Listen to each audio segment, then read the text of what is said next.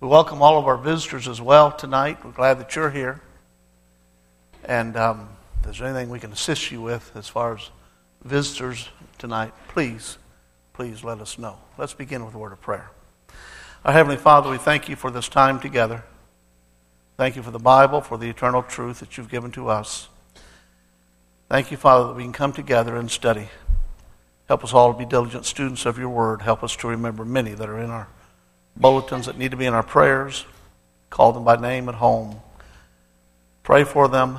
We know there's power in prayer. We know that all healing comes from you. Help us to visit and encourage them as well, them and their families. Father, we thank you for our visitors tonight. In Christ's name we pray. Amen. Before we begin with the Dead Sea Scrolls, let me give you the first update that I received just the other day on Shiloh. You know, this is the second year of excavation at Shiloh in Israel. And it has, of course, found in the Bible where the Ark of the Covenant stayed. So many things about Shiloh in the Bible. Dr. Stripling is heading that excavation. They have a lot of visitors that are coming to the site, I understand, from all over the world, looking at what they've done thus far. And from the information that I received in the newsletter, and information that was sent, was that they have 9 archaeological squares open. Now that's a lot. It's a lot of squares. At Bet Shemesh, at one time we had 10 or 11, and that's a lot of squares, and that's a lot of people working in there as well. You don't want to get too many people, but anyway, from 4 to 5, you get 6 people in a square, and you're crowded. Squares usually 10 by 10. They vary in size. It depends on the director, depends on the site, and so forth and so on. But anyway, they've got 9 squares open, and that's a lot of excavation going on in Israel. They have found obviously tons and tons of pottery. In fact, in 1 week, the first week last week, they found over 1,500 pieces of pottery just in 1 week. 1,500 pieces so far of pottery. And they have found coins. They have found animal bones. Maybe we can bring you some of the details about some of these things later on as they continue. But one of the most interesting things they've just discovered a couple of days ago, it looks like they have discovered the remains of a horned altar. We talked about that last year, the horned altar. When you go to Be'er Sheva, you'll see a replica of the horned altar, and you'll see how it looks. You can look it up online and so forth. But the one they did find at Be'er Sheva is in a museum. But that horned altar is continuing to be excavated, so it's very encouraging what they're finding there at Shiloh, and we'll be interested to see how that excavation continues.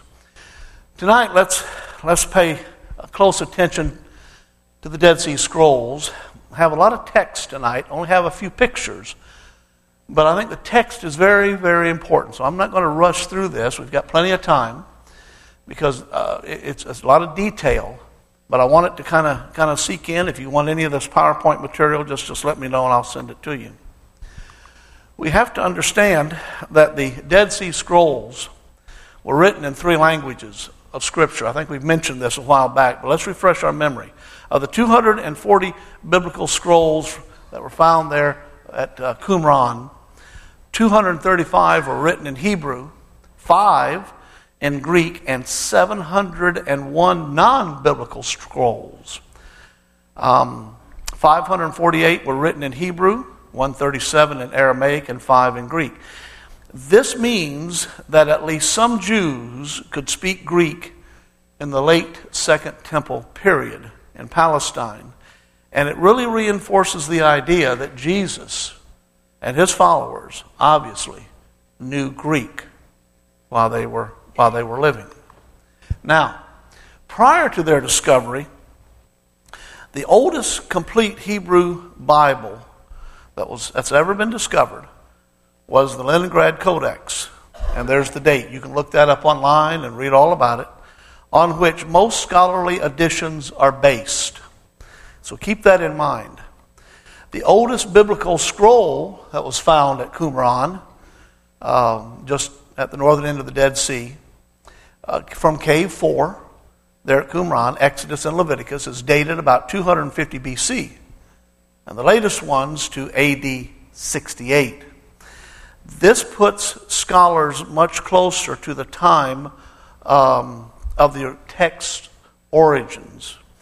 Two of the most prominent and best preserved biblical or Bible scrolls, obviously, are the Great Isaiah Scroll that we've discussed at length, found at Cave 1 at Qumran, about 125 BC, and the Great Psalm Scroll found in Cave 11 there at Qumran, dated 30 to 50 AD.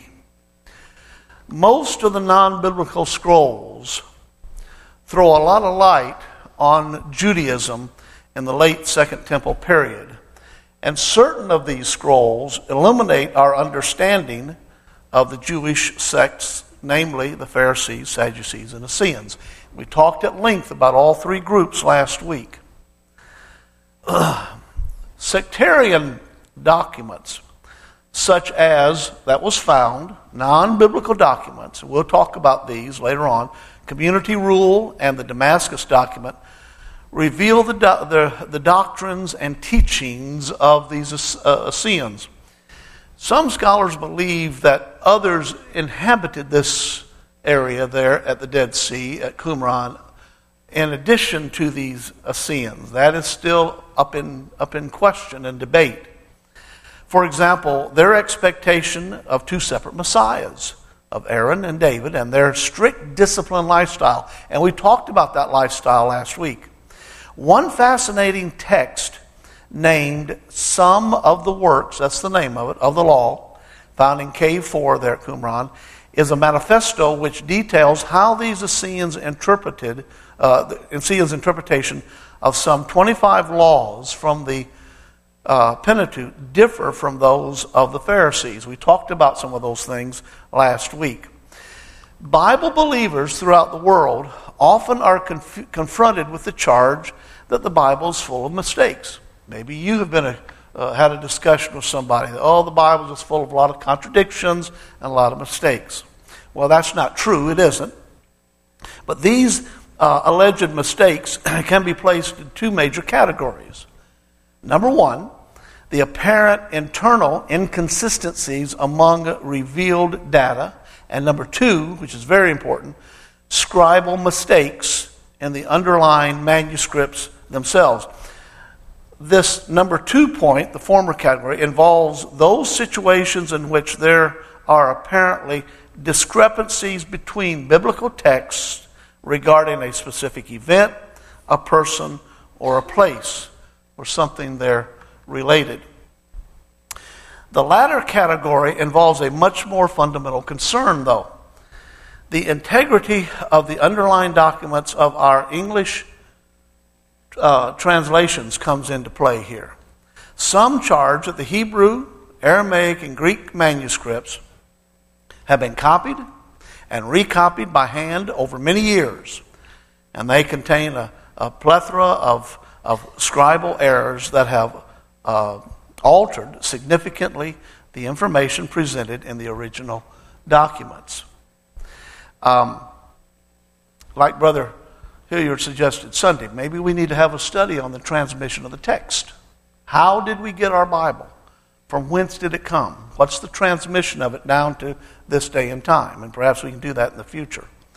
As such, many believers, as believers, we cannot be, some say we can't be confident that our English translations reflect the information initially penned by biblical writers. However, the materials discovered at Qumran, the Dead Sea Scrolls, have provided some very impressive evidence for both the integrity of the Hebrew and Aramaic manuscripts of the Old Testament and the authenticity of the books themselves.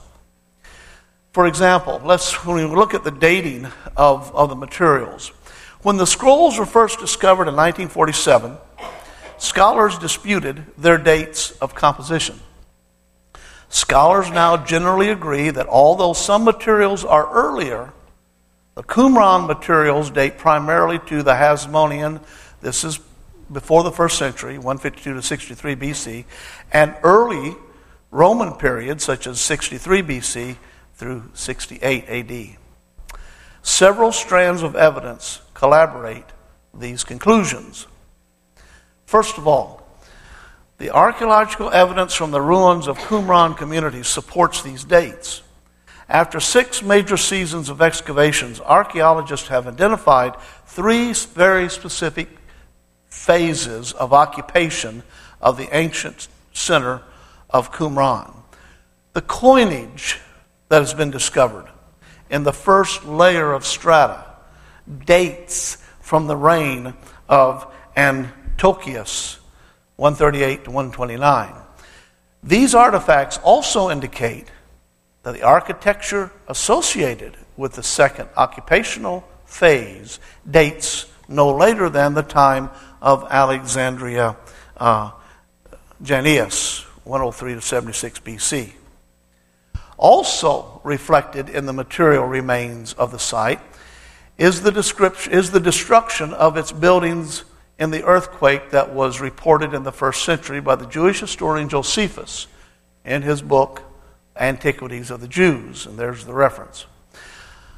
This natural disaster occurred around 31 BC, before the 1st century, a position that prompted the occupants to abandon the site for an undetermined time. Don't know how long. One of the most trusted, well, I believe one of the most trusted archaeologist that has excavated and has written some outstanding books on this site at Qumran is Jodi Magness from up there at the University of North Carolina. She lectures all over the world, and Jodi Magness is a scholar, and she's not a member of the church, but she makes a lot more sense than some of these archaeological PhDs that I have read from. And Jodi has a lot to say about the occupation of, I was reading about this site, but nevertheless, it was abandoned, don't know for how long. Upon reoccupation of the area, the third phase of the buildings were repaired and rebuilt precisely on the previous plan of the old communal complex. Now, you go to Qumran, you're going to see this. You're going to see this stairwell. We got 3 pictures here I'll show you.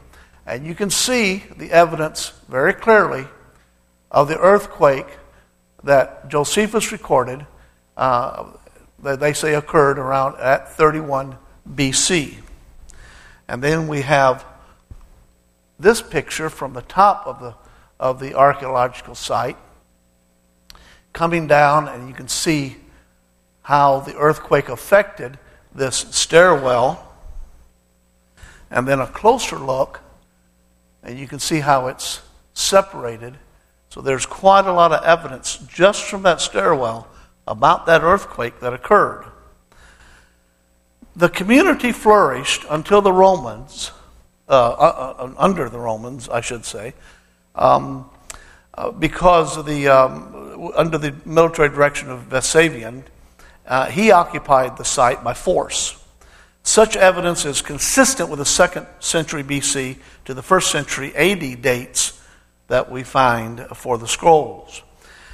The second piece of evidence is that the generally accepted dates for the scrolls are corroborated by this paleograph, and that is the study of ancient writing, and more very specifically, the shape and style of letters. So when people study the shape and style of letters, this is the discipline that they're involved with. Characteristics of ancient languages, the manner in which Hebrew and Aramaic letters were written, and how they changed over a period of time.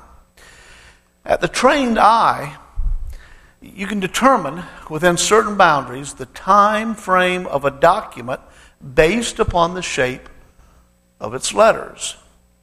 You remember the little artifact that I brought in last year of the cuneiform tablet, Babylonian tablet that was dated about 900 to 1,000 years prior to Abraham, that was given to me by Dr. Culberson from Israeli Antiquities Authority, where he received that from. But you can tell by the shape of those wedge-shaped letters and other writings, of course, the time frame of a document.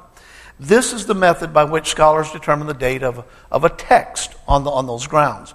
According to this technique, the scripts at Qumran, the ones that belong to the third period, periods of this development. First of all, number one, a small group of biblical texts whose archaic style reflects the period between 250 and 150 BC. Second of all, a large finding or cache of manuscripts, both biblical and non-biblical, that is consistent with the writing style common to the Hasmonean period prior to the first century, 150 to 30 BC. And thirdly, a similarly large number of texts that that evinces a writing style characteristic of the Herodian period, 30 BC to 70 or AD 70. This linguistic information also is consistent with the commonly accepted dates of the Qumran material. Finally, as a side, carbon-14 tests done on both the cloth in which some, and you saw some pictures of that a few weeks ago, in which certain scrolls were wrapped, and the scrolls themselves generally correspond to these dates. However, there are some considerable differences. So, due to the inexact nature of carbon-14 dating techniques and the possibility of some contamination, some chemical contamination, scholars place greater evidence in the historical dating that's been collaborated through the study of the writing. At any rate, the archaeological and linguistic data provide scholars with reasonable confidence that the scrolls date from 250 BC to AD 70. There's the parameter. Prior to Christ, after Christ. Prior to the first century, and then during the first century. What's the importance of these scrolls? So while the importance of these documents is multifaceted, one of the principal contributions to biblical studies is the area of what we, and you know it, textual criticism. And that's the field of study in which scholars attempt to recreate the original content of a biblical text as closely as possible. Now, this work is legitimate, this work is necessary, since we possess only copies, not autographs, not the original manuscripts, only autographs of Scripture. The Dead Sea Scrolls are of particular value in this regard for at least two reasons. Number one, every book of the traditional Hebrew canon, except Esther, is represented to some degree among the materials found at Qumran. And they have provided textual critics with ancient manuscripts against which they can compare the accepted text for accuracy of content.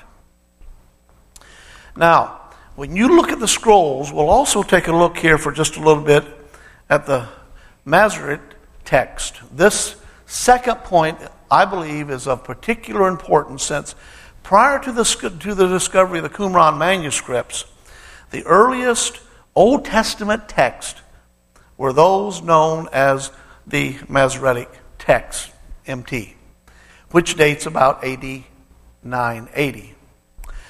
This Masoretic Text is the result of editorial work performed by Jewish scribes known as the Masoretes. The scribes' designation was derived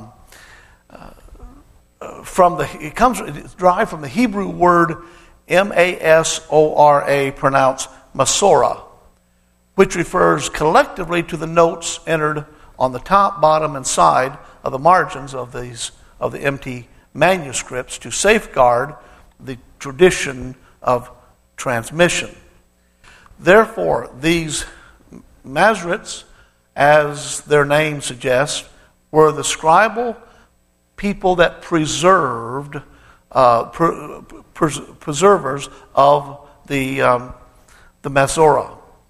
From the 5th to the 9th century A.D., these individuals labored to introduce both these marginal notes and vowel points to the consonantal text, primarily to conserve correct pronunciation and spelling.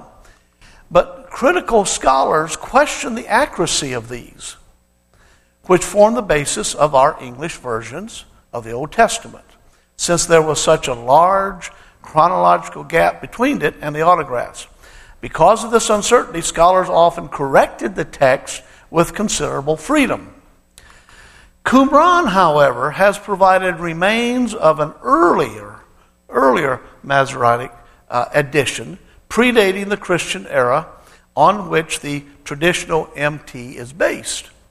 And a comparison of the MT to this earlier text revealed the remarkable accuracy with which scribes copied the sacred text. Accordingly, the integrity of the Hebrew Bible was confirmed, which generally has heightened its respect among a lot of scholars and drastically reduced some textual alterations. Most of the biblical manuscripts found at Qumran belong to the MT tradition or that family. This is especially true of the Pentateuch and some of the prophets. The well-preserved Isaiah scroll from Cave 1 illustrates the tender care with which these sacred texts were copied.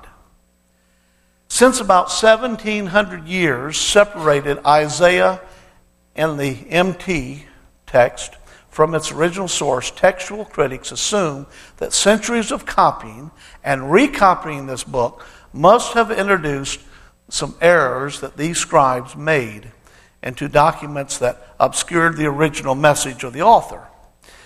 But the Isaiah scroll that's found at Qumran closes that gap to within 500 years of the original manuscript. Interestingly, when scholars compared the MT, Masoretic text, of Isaiah to the Isaiah scroll of Qumran, the correspondence was very outstanding. The text from Qumran proved to be a word-for-word identical to our standard Hebrew Bible in more than 95% of the text. The 5% of variation here consisted primarily of some very obvious slips of the pen or some spelling alterations that took place. Further, there were no major doctrinal differences between the accepted Qumran text, you'll see in a minute. This forcibly demonstrated the accuracy with which scribes copied these sacred texts and bolstered the confidence in the Bible of textual integrity. The Dead Sea Scrolls have increased our confidence that these faithful scribal transcriptions substantially has preserved the original content, for example, of Isaiah. When you compare these, when you look at the Qumran Dead Sea Scrolls, Masoret, of the 166 Hebrew words in Isaiah 53, only 17 letters in the Dead Sea Scrolls found at Cave 1 at Qumran differ from the MT text. 10 letters, spelling differences. 4 letters, style writing changes. 3 letters added a word for light in verse 11. And 17 letters, no effect on biblical teaching at all. We have the Bible that God intended us to have. All I've tried to do, and I know it's been probably a little difficult to follow this, but you're welcome to take this and study it further, is the transmission that took place and how these texts, how the Dead Sea Scrolls at Qumran establish the authenticity of what the scribes did. And, of course, with these old texts and the Leningrad text and so forth, it goes back to show you that there might be a few little differences, no difference at all as far as doctrinal things are concerned. And we're going to study more about it. It'll be more detailed, of course. Hopefully, I'll try to break it down the best I can, because it is hard to follow, and you've got to go over this a few times. Perhaps we'll let it sink in. But God has given us His inspired, God-breathed Word. And to follow the transmission of the text and to see who was involved with it, and then comparing it to something like the Qumran Dead Sea Scrolls and other Dead Sea Scrolls that were found not at Qumran but on down through the valley and other caves, you'll see the comparison is astounding. And that we do have the true Word of God. So the Dead Sea Scrolls put a lot of weight, put a lot of emphasis here in this area to show that we have what God wants us to have. I'll put it that plainly. And we have His eternal Word, Old Testament and New Testament. But at the same time, these people that say there are discrepancies and all of these allegations, the burden of proof is on them. Show me. What is it? Now, there are some scriptures that look like there are some problems, but when you investigate further, and I know there was a lectureship held on the difficult text of the Bible and some of the alleged discrepancies, which really were not discrepancies. We don't go by the Old Testament. It's written for our learning. We know that. We have a new covenant. And aren't you glad we have a new covenant? After we spoke a few weeks ago about some of the laws of the Jews and how they continue to try to observe these things, I'm glad we don't have to do all of that. We do have what God intended us to have. We go by the New Testament. We have the original words, God-breathed scriptures. And our English translations are what we need to use and show people that we have the truth, all the truth, and nothing but the truth. The question is, what are we doing with the truth? And we need to be teaching others about the truth. Our Heavenly Father, thank you for this time together. Thank you for this study.